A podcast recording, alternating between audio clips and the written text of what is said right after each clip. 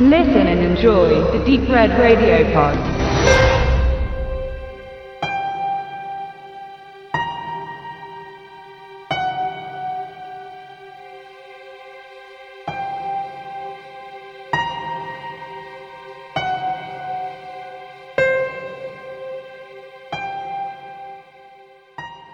The Conjuring. Der Film basiert lose auf wahren Tatsachen. Da muss man ja vorsichtig sein mit solchen Ankündigungen und spielt aber auch wissentlich damit und bringt im Jahre 1971 zwei Familien zusammen.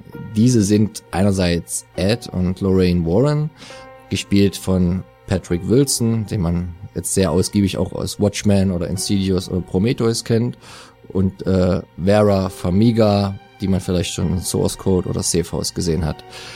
Damals waren Ed und Lorraine Warren die angesagtesten Erforscher des Paranormalen und auch so mehr oder weniger nebenbei die einzigen Exorzisten außerhalb der katholischen Kirche.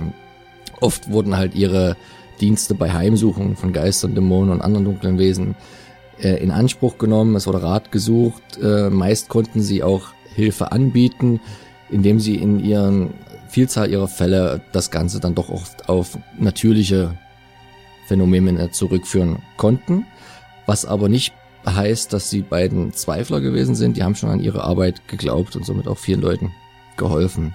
Und in dem speziellen Fall treffen sie halt äh, auf eine andere Familie, Caroline und Roger Perron mit ihren fünf Töchtern. Dabei werden die beiden Eltern gespielt von Lily Taylor, auch durchaus äh, Spukhaus erprobt mit Das Geisterschloss, aber auch in anderen Filmen wie Public Enemies zu sehen.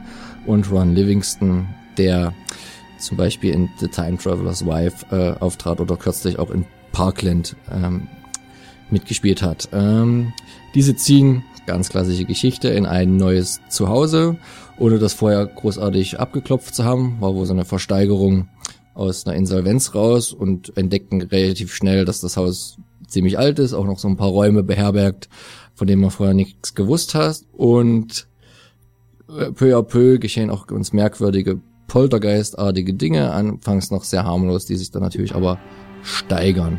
Sehr klassischer Stoff, den uns Regisseur James Wan, Sword of Silence, Insidious 1 und 2 und bald vielleicht Fast and Furious 7 da liefert.